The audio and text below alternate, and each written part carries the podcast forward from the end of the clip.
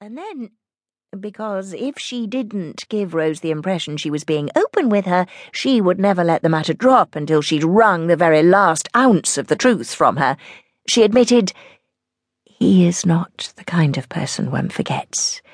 He is so unique. Really? In what way? Well, for one thing, he was an incorrigible flirt, she said tartly. I used to watch him regularly reducing the prettiest girls in the room into giggling, blushing confusion, then saunter away while they all sighed after his retreating back.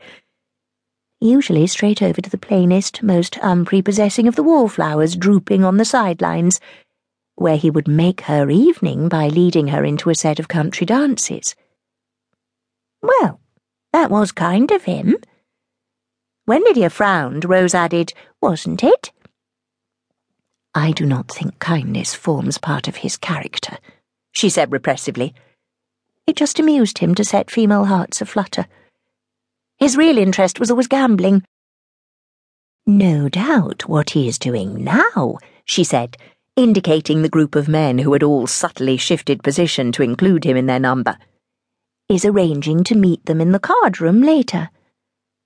But, Rose was frowning, if he only danced with the wallflowers, how is it? I was quite ill, if you recall, by the time I met your father.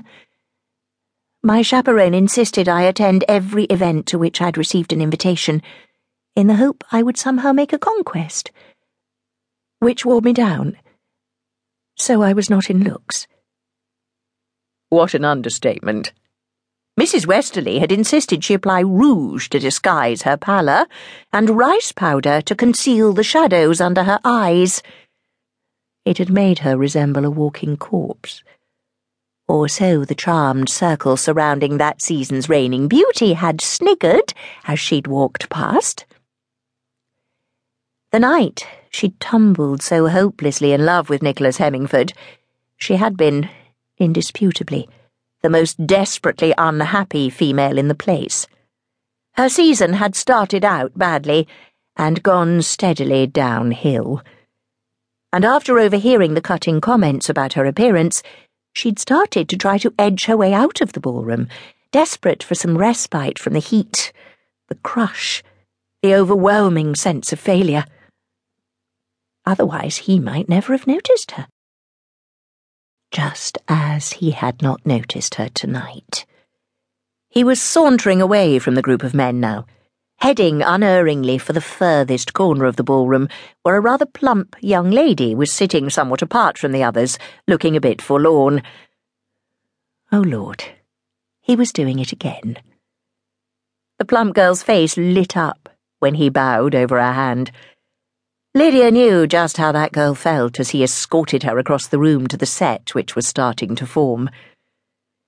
She would hardly be able to believe that a man as handsome as Mr. Hemmingford had actually asked her to dance, without any coercion from the matrons who sometimes prompted the younger men to do their duty by the girls who lacked partners. Her heart would be fluttering, her soul brimming with gratitude. Pray God oh, this one didn't mistake his casual fit of knight errantry for anything meaningful and get it broken.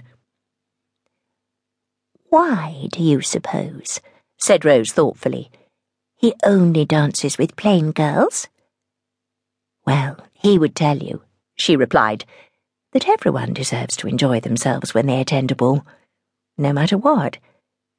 He would say that he hated having to look at long faces, and if nobody else would do anything about it, then he would. But you don't think that was true? Oh, no. She laughed a little bitterly.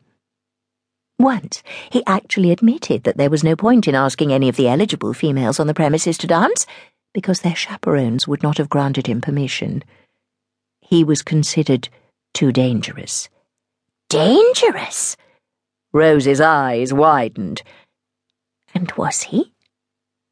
Oh, yes the peace of mind of lonely, desperately unhappy females, anyway.